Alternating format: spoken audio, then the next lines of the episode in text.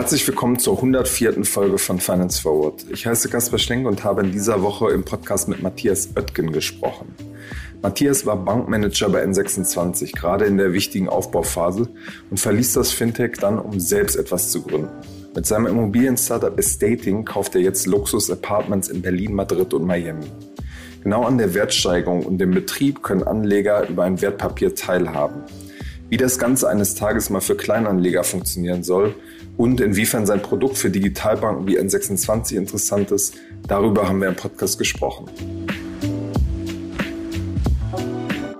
Hallo Matthias, herzlich willkommen zu Finance Forward. Hallo Kaspar, ich freue mich, dass ich hier bin. Sehr gut. Matthias, bei deinem alten Arbeitgeber N26 ist ja gerade unglaublich viel los, irgendwie eine große Finanzierung, die, die ansteht, Ärger mit der BaFin. Wie sehr fiebert man da irgendwie so als, als ehemaliger Finanzchef noch mit? Also ganz ehrlich, ähm, mitfiebern wäre zu viel. Ich beobachte das natürlich mit einer entsprechenden, ich sag mal, Distanz, die ich da mittlerweile habe. Das ist ja auch einige Jahre jetzt schon fast her, als ich dort ausgeschieden bin. Also ja klar, ich schaue drauf, ähm, finde das auch super spannend, äh, was die, was die Ex-Kollegen äh, da so machen und ich denke, die sind da auf einem super Weg. okay. Eine Frage muss ich noch stellen. Warum kriegen die es eigentlich nicht in den Griff? Diese, diese Probleme. Dazu kann ich natürlich nichts sagen, äh, außer dass natürlich die, die Materie in so einem regulierten Umfeld ähm, zur Arbeit natürlich sehr komplex ist. Das muss man fairerweise sagen ist halt anspruchsvoll und da kann man auch nicht alles richtig machen. Äh, selbst so große ähm, Player wie die Deutsche Bank macht da ja auch nicht alles richtig. Mhm. Okay, dann lassen wir es da mal, mal beruhen. Viele deiner, deiner ehemaligen Kollegen gehen ja mittlerweile raus, gründen selber, gehen den gleichen Weg, wie du ihn auch gegangen bist. Wie kam das bei dir dazu, dass du gesagt hast, ich will jetzt hier irgendwie was, was eigenes machen? Also im Grunde genommen war das eigentlich schon immer mein Plan, was ähm, eigenes äh, zu machen. Und äh, meine Zeit, äh, die ich hier davor in Berlin verbracht habe bei der N26, hat eher dazu geführt, mehr Lust noch drauf zu bekommen, so etwas auch ähm, selber zu machen. Und äh, der Plan, den wir äh, mit Estating verfolgt haben, das war einer, der schon immer ein Stück weit in meinem Hinterkopf war und nicht wirklich ähm, jetzt ähm, ich sag mal, aus heiterem Himmel entstanden ist, sondern das war schon immer eine gewisse äh, Passion, die ich da ähm, hatte und die jetzt letztendlich dazu geführt hat, eben durch den Kontakt auch mit ähm, früheren Kollegen und die Diskussion ähm, dann sozusagen äh, diesen Punkt zu machen und sagen, jetzt, jetzt versuchen wir es selber. Wie kamst du dem Punkt, dass du dieses Modell ähm, dir überlegt hast und quasi in die Schublade gelegt hast? Ja, das ist immer so eine Kombination aus einer, ich sag mal, sehr systematischen Vorgehensweise zu schauen, okay, wo sind eigentlich die Ineffizienzen, insbesondere im Bereich des Asset Managements für Privatpersonen noch relativ hoch? Also in welcher Assetklasse? Und da kommt man relativ schnell auf das Thema Immobilien. Und auf der anderen Seite, das zweite Thema ist, was, äh, was, woran fehlt es eigentlich? Und was müsste man eigentlich tun, damit deutlich mehr äh, Menschen in der Lage sind, auch in Immobilien äh, zu investieren? Das ist im Grunde genommen so der, der Hinterkopf gewesen. Okay, und es gibt jetzt ja eine Menge an äh, Crowd-Investing-Projekten oder sozusagen Plattformen, wo das mit so sogenannten Nachrangdarlehen meist ähm, strukturiert ist oder bei Exporo, dem Marktführer, gibt es ja auch so ein Bestandsprodukt. Wo war dein Ansatzpunkt zu sagen, da unterscheiden wir uns, da funktioniert unser Modell anders? Also in erster Linie haben wir uns gar nicht so sehr die Konkurrenten oder andere ähm, Konzepte angeschaut, sondern sind da sehr, sehr systematisch herangegangen und haben gesagt, okay, was ist eigentlich das, was wir uns auch als ähm, diejenigen wünschen würden, die dann einen gewissen Hintergrund haben und auch sehr tief in der Materie drinstecken. Was wäre sozusagen das Optimum? Da, so sind wir an die Sache herangegangen. Und, was wäre das? Äh, ja, und die, die erste Perspektive, die man da hat, ich komme da natürlich drauf.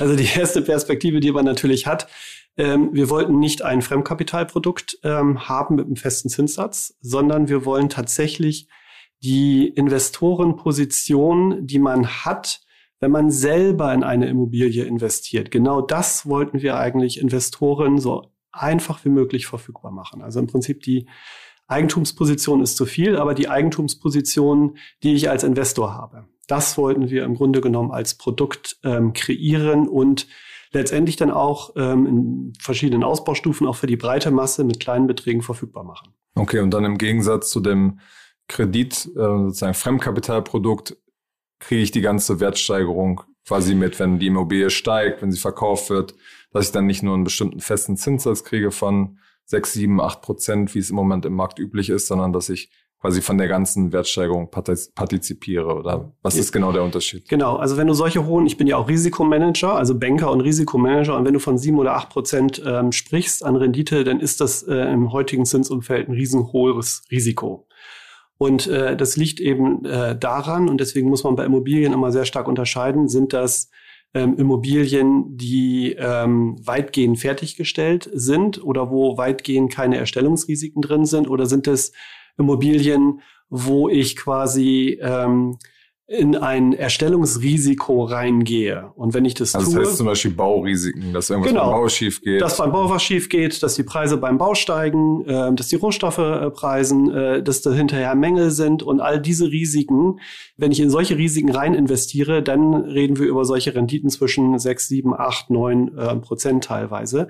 Und das ist aber genau das, was wir nicht wollen. Wir wollen im Prinzip eher die Perspektive, ich habe hier ein, ein anfassbares ähm, Objekt und ich bin in der Eigentümerposition, als wenn ich die ähm, Eigentumswohnung oder das, ähm, das Mehrfamilienhaus oder was auch immer das Investitionsobjekt ist, ähm, selber gekauft hätte. Und wenn ich selber kaufe, dann habe ich auch Risiken, ohne Frage. Aber das sind natürlich ganz andere. Dann habe ich nicht diese Erstellungsrisiken, sondern mein Risiko ist in erster Linie, äh, dass hinterher die, ähm, die Mieter, die, an die ich das denn vermietet habe, dass die ihre Miete zahlen. Und alles das, was ähm, an Kosten vorab weggeht, das geht natürlich weg. Und ich habe sozusagen den Anspruch auf den, auf den Rest. Und das ist ja das, was man typischerweise als, ähm, als Eigentümer ähm, eines solchen Investitionsobjektes hat. Und genau das haben wir mittels unseres ähm, Produktes quasi repliziert. Okay, und wie funktioniert das dann im Hintergrund genau? Also ihr kauft tatsächlich Immobilien an. Vielleicht kannst du das an einem Beispiel auch mal anfassbar machen, um was es da für Immobilien geht, was ihr da genau äh, im Portfolio habt. Genau.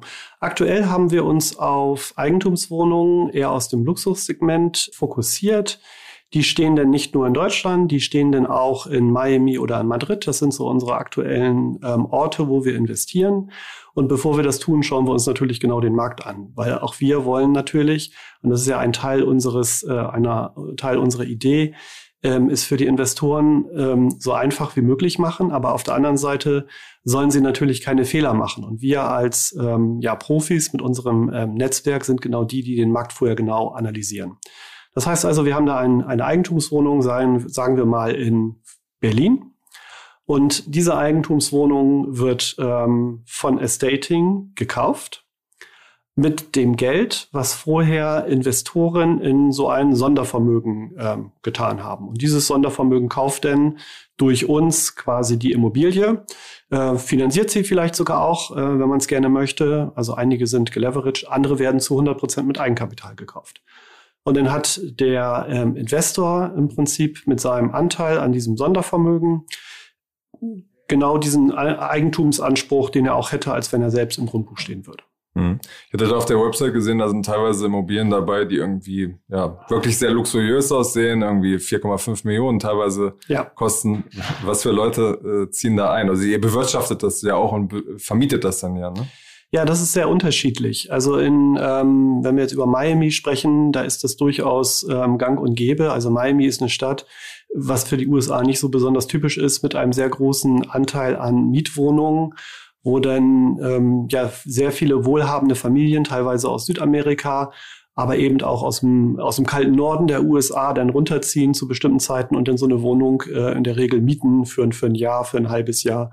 Und das ist dann auch genau die Zielgruppe, die wir dann ins Auge nehmen würden, wenn wir solche Wohnungen vermieten. Und die ganzen Kryptomillionäre sind jetzt ja auch in meiner Ja, habe ich auch, habe ich auch, habe ich auch gehört, äh, dass da äh, genau.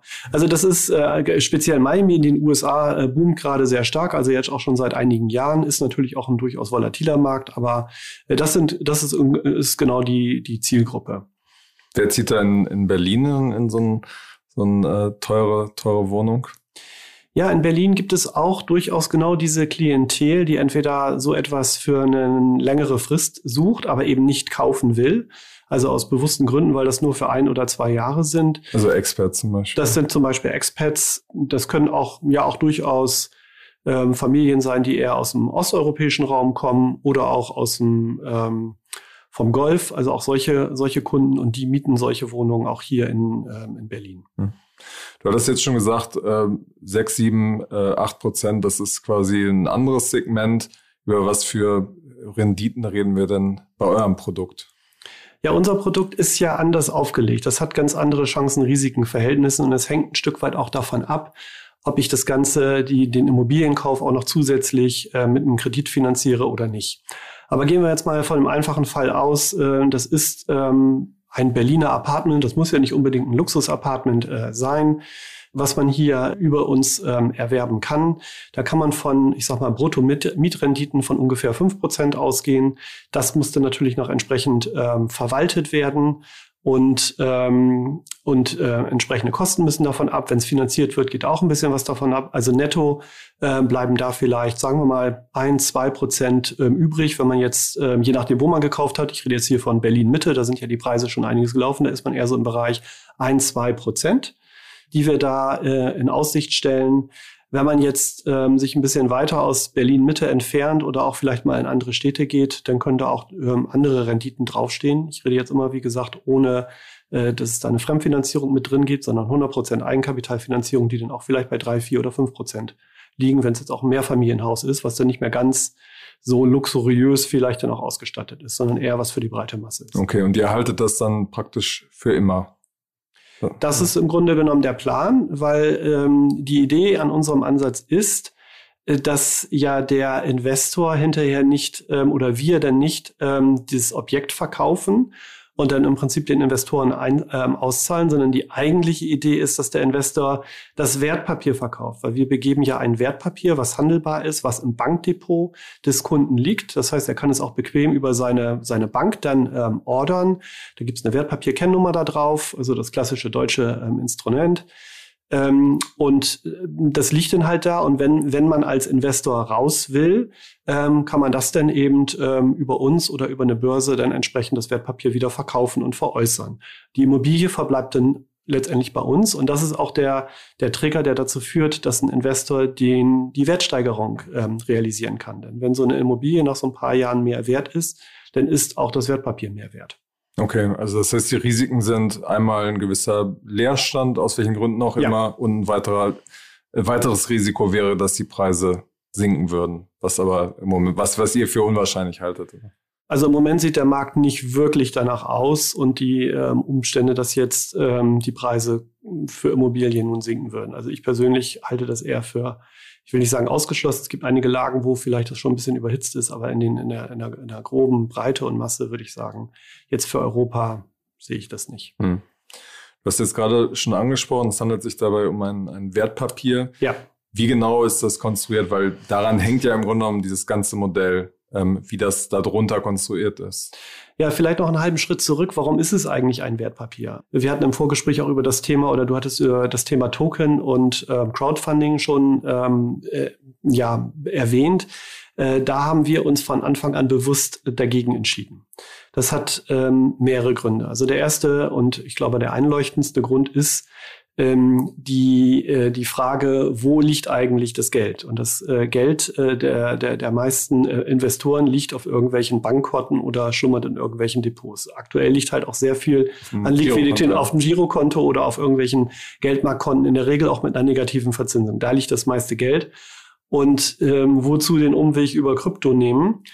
Ähm, oder über Tokens nehmen, ähm, das ist erstmal gar nicht erforderlich. Und um an das Geld, um, um dieses und um das für die Kunden möglichst leicht zu machen, ähm, dass sie dieses Geld investieren können, sind halt, ist halt der geregelte Markt äh, für äh, Wertpapierinvestment der einfachste. Dann äh, gibt man halt die Order bei seiner Bank auf, es wird entsprechend gekauft und wir bewegen uns da im regulierten ähm, ja, Kapitalmarktumfeld. Und das ist der große Vorteil.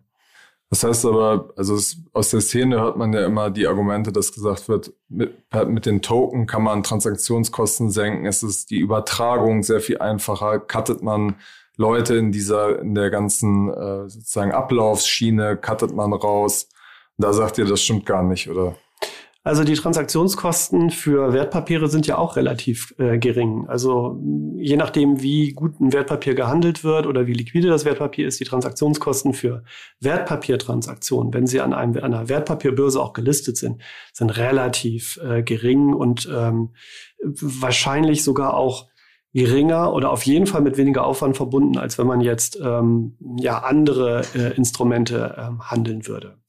Und was das Thema des ähm, Rauscutten angeht, ist es ja so, dass wir äh, dadurch, dass wir die Immobilie ja gar nicht übertragen, sondern nur das Wertpapier, also die Wertpapierposition übertragen, ähm, ja gar keine Übertragungskosten für die Immobilie selbst haben. Das heißt, gegenüber einer, einer Real Asset Transaktion, also im Prinzip den tatsächlichen Kauf einer solchen ähm, Immobilie, ist das auf jeden Fall ein Vorteil weil ich einfach nicht über die immobilienspezifischen Transaktionskosten, die in einigen Ländern, wenn man jetzt mal nach Spanien guckt, bis zu 20 Prozent betragen können. Also ähm, immer, wenn man eine Immobilie verkauft, muss man das bezahlen. Genau, muss man in etwa 20 Prozent Transaktionskosten rechnen, mit, äh, mit Steuern, mit ähm, Notar, mit Anwaltskosten und so weiter. Und das haben wir nicht ähm, oder das haben Investoren nicht, wenn sie über unsere Wertpapiere investiert haben. Wo steht ihr jetzt aktuell? Wie viele Immobilien sind schon in eurem Besitz und was, was kommt da so in den nächsten Monaten? Das ist ja ein langsames Geschäft. Man baut ja wahrscheinlich erstmal eine, eine Art Pipeline auf. Genau. Wo, wo, seid ihr da jetzt im Moment? Also man braucht auf jeden Fall einen langen Atem. Ähm, wir haben jetzt äh, die erste Zeit natürlich sehr stark darauf äh, verwendet, äh, das, ähm, das rechtliche Konstrukt ähm, so aufzusetzen, dass es ja, dass die Transferierbarkeit der, der Wertpapiere gegeben ist und dass die ganze Infrastruktur da ist also das ist schon ein dickes Brett, was wir da bisher gebohrt haben. Das haben wir im Wesentlichen im vergangenen Jahr gemacht. Wir haben auch schon die ersten ähm, Transaktionen durchgeführt. Also wir stehen auch in den ersten Grundbüchern äh, drin. Und wir denken, dass wir jetzt bis zum Jahresende vielleicht noch, ja, ich sag mal maximal eine Handvoll, mehr schaffen wir jetzt aktuell auch gar nicht von unseren, ähm, von unseren Kapazitäten her, eine Handvoll von Transaktionen machen. Und dann soll das im nächsten Jahr ähm, entsprechend ähm, ausgerollt werden mit hoffentlich dann deutlich mehr Transaktionen, also mit mhm. deutlich mehr ähm, Objekten. Von was für einem Finanzierungsvolumen sprechen wir da bis Ende des Jahres? Ähm, also Finanzierungsvolumen für die Immobilien. Genau, ja. Ja, das hängt davon ab, weil wir haben sehr unterschiedliche, ähm, also das ist im Prinzip ein Stückkostengeschäft. Und es hängt natürlich stark davon ab, welche der ähm, Objekte wir ähm, platziert bekommen. Wir haben auch einige etwas größere Objekte da. Das sind dann äh, Mehrfamilienhäuser mit ähm, speziellen Vermietungskonzepten auch, also wo zum Beispiel wir ein Haus haben mit ähm, ja, über 100 Apartments, ähm, was dann von einem ähm, Co-Living-Betreiber dann auch äh, komplett gemietet werden soll. Also das ist ein Projekt, was wir uns aktuell anschauen. Und wenn wir sowas platziert bekommen, sind das ja natürlich gleich ähm, 10 Millionen plus äh, mindestens. Ähm, wenn wir ein Luxus-Apartment ähm, platzieren, dann sind das so zwischen zwei und vier, fünf Millionen Euro oder US-Dollar. Ähm, und ähm, unter einer Million machen wir das nicht. Also das hängt jetzt davon ab. Könnten zehn sein, könnten auch nur fünf sein, könnten aber auch 20 sein. Kann ich, kann ich jetzt nicht genau sagen. Mhm. Ist halt ein Deal, dealbezogenes Geschäft. Ja. Ich meine, bei, den, bei vielen dieser Immobilienplattformen, und ich glaube, bei euch gibt es ja zwei große Fragen. Zum einen bei einer Skalierung, wie kriege ich die, die guten Objekte auf die Plattform? Und die andere Frage, wie kriege ich quasi den Vertrieb gewuppt, dass er, dass die Leute davon erfahren, dass die Leute da rein investieren. Wie geht er diese, diese beiden Seiten an? Ja, wir haben am Anfang uns für das, ähm, für die Kundengruppe der, der, ja, vermögenden Privatkunden entschieden. Also das ist ein typisches Wealth Management Produkt, was wir aktuell über die Rampe geschoben haben. Das heißt, dass wir auch eher kleine, äh, eher größere, großvolumigere Transaktionen haben mit nur sehr wenigen Invest, ähm, Investoren, also unter 100.000 Euro ist es bei uns aktuell nicht möglich äh, zu investieren oder 100.000 äh, US-Dollar. Das wäre das äh, entsprechende Äquivalent. Und das lässt sich sehr gut handeln, weil auf der einen Seite ähm, ist unser Netzwerk auch so, dass wir auf der ähm, ja, Seite, wo wir Immobilien besorgen, einfach genug Zulauf haben ähm, und genügend ähm, Kontakte haben, dass uns auch äh, interessante Immobilien, sei es jetzt einzelne Apartments oder auch ähm, ein, äh, ganze, ganze ähm, Mehrfamilienhäuser angeboten werden, wie sie dann entsprechend analysieren und schauen, ob die in unser Konzept ähm, passen. Das funktioniert eigentlich relativ gut. Manchmal gehen wir auch direkt auf Developer oder Verkäufer zu. Wir arbeiten auch mit Maklern durchaus äh, zusammen. Auch das ist ein Kanal, so dass wir auf der Seite unserer Origination eigentlich sehr gut aufgestellt sind und da keine wirklichen Restriktionen sehen. Wir haben für uns auch nicht den Anspruch, dass wir da sagen, wir haben hier immer das, wir haben gute Objekte, wir haben solide Objekte, aber wir sind auch nicht diejenigen, die jetzt für uns in Anspruch nehmen, wir wollen immer die, die, die besten und die attraktivsten und so weiter. Das sind, dafür sind wir realistischer betrachtet zum jetzigen Zeitpunkt wahrscheinlich auch in so einem relativ überkauften Markt nicht schnell genug, aber wir haben halt solide Dinger und einen guten Zugang, wo wir eben auch durchaus Sachen exklusiv haben können. Also auf der Seite sind wir, sind wir gut aufgestellt. Auf der Platzierungsseite ist es so, dass wir in erster Linie aktuell über unsere Netzwerke in die Schweiz und in ähm, Südamerika verkaufen. Ähm, Südamerika muss ich vielleicht erläutern. Also das sind ähm, in der Regel wohlhabende Südamerikaner. Da haben wir einen ähm, über unseren einen meiner meiner Gründerkollegen ein Vertriebsnetzwerk, äh, was der sich schon vor vor Jahren aufgebaut hat, seinerzeit mit der UBS und mit der mit der mit Julius Bär war dort als Vertriebschef äh, tätig und ähm, diejenigen, über die wir da vertreiben, sind teilweise auch direkt Investoren in Estating. Das heißt, die haben Eigenkapital von äh, Estating ge gezeichnet, weil sie eben davon überzeugt sind, dass sie dieses Produkt in Südamerika bei ihren Kunden platzieren können. Die haben auch teilweise jetzt die ersten Transaktionen für sich selbst persönlich äh, gezeichnet und das läuft jetzt sehr gut an. Okay, und lässt sich das dann auch das ist ja immer die Frage, funktioniert das nur mit ein paar Objekten auf, einem, auf einer kleineren Skala oder lässt, lassen sich beide Seiten schon auch ähm, extrem hochfahren? Also diese Seite würde sich auch hochfahren lassen, weil alleine, wenn man sich jetzt mal die Schweiz anschaut, also wir haben auch eine Vertriebseinheit in der, in der Schweiz sitzen, das ist der größte Wealth Management Markt. Da gibt es anders als in Deutschland zum Beispiel sehr viele Independent Asset Manager, also unabhängige Vermögensbereiter die eben äh, sehr wohlhabende Kunden weltweit haben. Die haben ihr Geld dann auch schon in der, in der Schweiz liegen.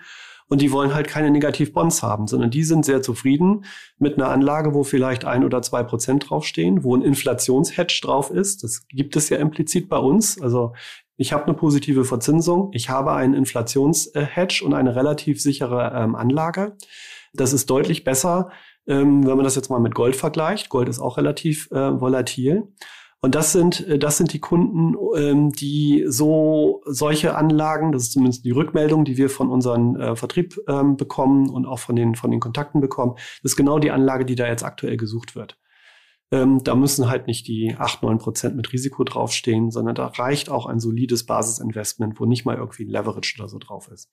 Und das funktioniert relativ gut. Mhm. Und frisst jetzt die, die Kosten für die Provisionen, die er dann den Beratern zahlt, erhöht das nicht wieder die, die äh, Gebühren, weil das ist ja eine Kritik an der alten Welt in Anführungsstrichen, ja. dass da die, die Vertriebsprovisionen so hoch sind. Genau, also es gibt entsprechende Vertriebsprovisionen. Ich kann da auch gerne die Transparenz geben, wie das bei uns aussieht. Also wir nehmen tatsächlich einen Ausgabeaufschlag, der liegt bei drei Prozent und den teilen wir uns mit den äh, Finanzintermediären weil das eben ein Produkt ist, was man eher auch großvolumig verkaufen kann. Das wissen die Finanzintermediäre auch. Deswegen sind sie halt auch mit äh, deutlich weniger als bei anderen, ich sag mal, strukturierten Produkten äh, zufrieden, weil sie einfach wissen, dass sie das in größeren Abschnitten auch an ihre Kunden verkaufen können. Hm. Aufgrund des ähm, Risikoertragsprofils. Also insofern, das verteuert es nicht und das ist eine One-Off-Gebühr und der Rest, ähm, der ähm, Dazu sollte ich vielleicht noch sagen, dass unser, unser Ansatz äh, oder unser Geschäftsmodell ja nicht darauf ausgerichtet ist, möglichst viel Vermögen zu verwalten, sondern möglichst viel auf unsere Plattform zu bringen und dann hinterher die, die Transaktionen auf unserer Plattform ähm, zu forcieren. Das heißt, wir haben kein Interesse daran, mit ähm, dem schieren Verwalten unserer Immobilien Geld zu verdienen. Das unterscheidet uns auch nochmal ganz klar von zum Beispiel Fonds wo das ja eigentlich die, die Hauptvergütungsquelle äh, ist, die Managementgebühr. Sowas nehmen wir nicht, sondern wir haben eine, eine Verwaltungsgebühr, die sich eben ähm, sehr stark an den Kosten orientiert, die wir auch haben und wir die Kosten im Prinzip durchreichen. Aber selbst damit kein Geld verdienen wollen. Und dann, wenn die Anteile wieder gehandelt werden, oder? Exakt, genau.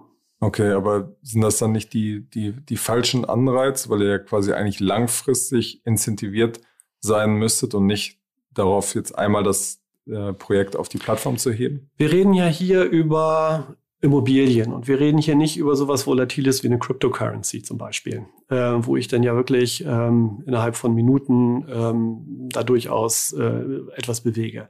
Und der Charakter des Investments alleine ist ja schon so, dass ich zwar über unser Konstrukt die Möglichkeit habe, früher zu verkaufen, aber eigentlich macht das keinen Sinn. Denn die initialen Transaktionskosten, die hat ja auch der Investor, wenn er über uns geht wie als wenn er selber investieren würde. Und insofern macht es in der Regel Sinn, eine Immobilie frühestens nach ein paar Jahren, je nachdem, wie der Markt gelaufen ist, zu verkaufen. Also wir reden darüber, dass man vor drei Jahren eigentlich unser Wertpapier nicht verkaufen ähm, sollte. Aber danach kann es durchaus sehr interessant sein, das zu verkaufen, ähm, um eben auch Portfolioumschichtungen zu machen, um wieder an die Liquidität ranzukommen. Oder es gibt ja sehr unterschiedliche Motive von, von Investoren. Hm. Auf eurer Website ist ja so ein bisschen paraphrasiert irgendwie der, der Claim, äh, hier Immobilieninvestments for, for everyone. Wenn man sich jetzt anhört, so ab 100.000 Investments in Luxus-Apartments, das ist jetzt ja nicht irgendwie für jedermann. Ähm, wie, wie passt das zusammen oder was, was kommt dann noch? Ja, die Zielsetzung ist ganz klar. Ähm, wir fangen erstmal in dem Bereich an, wo wir ähm, nicht so viele Transaktionen haben um äh, dann im, in den, in den Folgejahren entsprechend ähm, skalieren zu können. Also unsere Transaktionskosten und uns auch unsere, unsere Stückkosten im Prinzip runterzubringen. Und ähm, so wie wir das können, werden wir ganz klar eben auch äh, deutlich weiter runtergehen mit den Minimum-Investments. Unser eigentliches Ziel ist, auch sehr stark für den Retail-Investor äh, dieses Produkt verfügbar zu machen. Das könnte zum Beispiel so aussehen, wenn man jetzt mal an den deutschen Markt anschaut. Da schlummert eine ganze Menge auf den, ähm, auf den Sparkonten ähm, mit einer Verzinsung von null und ohne Inflationshedge. Und da wäre jetzt genau so ein, so ein, so ein Investment in, sagen wir mal, mit einer einprozentigen ähm, Verzinsung zu 100 Prozent mit Immobilien ähm, gedeckt und einer und der Möglichkeit, äh, an den Wertsteigerungen voll zu partizipieren, ein sehr attraktives Investment. Ich habe den Inflationsschutz, ich habe eine kleine positive Yield und mein Geld äh, schwankt nicht so stark, wie als wenn ich in Aktien investiert hätte. Und was daran der große Vorteil ist, ähm, und deswegen glauben wir, dass das ein sehr interessantes Modell sein kann, eben auch für Banken, die dieses Produkt vertreiben, weil die versuchen ja gerade, und da spreche ich auch aus, ähm, ich sag mal, eigener Erfahrung durchaus, die versuchen ja gerade das Geld äh, von den Konten runterzubekommen, um es woanders hinzubringen. Also im so ein bisschen wie bei, bei den Zinsplattformen mit, mit Festgeld und Tagesgeld. Genau, Hauptsache nicht auf meiner Bilanz, äh, gerne beim anderen. Ähm, das ist in der Regel auch immer mit Risiken verbunden ähm, aber nicht bei mir selbst. Und ähm, gerne zu Fonds, gerne zu Aktien. Nur der Kunde, äh, der will nicht äh, zu 100 Prozent Aktien ähm, haben, weil die Schwankungen zu groß sind. Das kann ich auch ein Stück weit verstehen. Und insofern bieten wir eine alter, äh, attraktive Alternative, weil nicht zu erwarten ist, äh, dass äh, so ein, ein äh, immobiliengedecktes äh, Wertpapier so stark schwanken wird wie eine Aktie. Hm. Was, was hindert euch aktuell noch, äh, genau diesen Schritt auch zu gehen? Was uns aktuell noch hindert, ist, ähm, unsere Kraft liegt jetzt aktuell sehr stark darauf, ähm, diesen Wealth Management Ansatz, wie wir ihn nennen, ähm, zum Fliegen zu bringen. Und äh, das Zweite, was uns natürlich hindert, ist äh, unsere investiven äh, Ressourcen. Das heißt, ähm, also nicht nur nicht nur äh, wir selbst ähm, sind damit im Moment voll und ganz beschäftigt, ähm, sondern wir müssten dann auch äh, deutlich mehr in, ähm, in Lizenzen investieren. Also man braucht, um jetzt in den Retail-Vertrieb zu gehen, entsprechende äh, Retail-Lizenzen, um jetzt... Was meinst du mit Retail-Lizenzen? Ja, also man kann ja Wertpapiere, das ist ja ein Grund für die Hunderttausende. Also wenn man das in kleinen Stücken verkaufen will, hat man andere, äh, deutlich andere Anforderungen, die sehr... Beispiel Prospektpflichten. Ja, Prospektpflichten, die sehr aufwendig sind. Ähm, wir halten uns zwar jetzt schon so gut es geht an diese, an diese Standards, aber es ist nochmal ein Unterschied, sich an Standards zu halten, freiwillig, oder aber tatsächlich formal diesen Standards zu unterliegen, weil da hat man auch die entsprechenden Prüfpflichten und Dokumentationspflichten und so weiter. Ähm, das heißt, es ist ein sehr aufwendiges äh, Verfahren, nicht nur operativ, sondern auch initial diese Lizenzen zu bekommen. Und äh, von daher haben wir das bisher eben erst sozusagen in die Zukunft geschoben. Aber das wäre in der Tat ein Ansatz, ähm, dann dieses Modell doch sehr erheblich ähm, zu skalieren. Hm. Aber ihr wollt trotzdem immer diesen Vertriebsansatz über Banken, Intermediäre gehen und nicht sagen, hier, man hat jetzt irgendwie die coole ähm, Immobilieninvestment-App. Ja, das ist, das eine muss das andere ja nicht notwendigerweise ausschließen. Man kann ja auch im Prinzip äh, durchaus beide Wege äh, gehen. Das ist auch wieder eine Frage der Lizenzen, die man da hat. Äh, was wir sicherlich nicht äh, werden wollen, ist, äh, ist eine Bank. Ich glaube, so viel kann ich zum jetzigen Zeitpunkt schon sagen. Was wir uns aber eben durchaus vorstellen können, ist, dass wir eben auch durchaus in der Lage sind, zumindestens ähm, oder dass wir, dass, dass auch wir direkt vertreiben ähm, können, dass wir darüber entsprechende Lizenzen. Das müssen wir aber uns von Markt zu Markt anschauen. Wie gesagt, wir sind ja nicht auf Deutschland fixiert, sondern wir sind ja, haben ja eher einen etwas globaleren ähm, Ansatz mit, mit unserem Vertrieb. Wann kommt dann die, die Partnerschaft mit N26? Zunächst erstmal brauchen wir das Produkt, bevor wir über so eine Partnerschaft äh, nachdenken können. Aber Digitalbanken an sich wären natürlich durchaus interessante, interessante Partner, aber auch ganz grobe, große Player. Ähm, für die kann es auch durchaus interessant sein, mit uns dann zusammenzuarbeiten. Und dazu ist halt sicherlich auch eine Voraussetzung, dass wir anhand unseres bestehenden Geschäftsmodells, unseres bestehenden Geschäftes auch zeigen, dass es einfach gut und solide funktioniert. Hm. Alles klar, das halten wir im Blick, Matthias. Vielen Dank für deine Zeit und bis zum nächsten Mal bei Finance Forward. Ja, vielen Dank. Es war mir ein Vergnügen.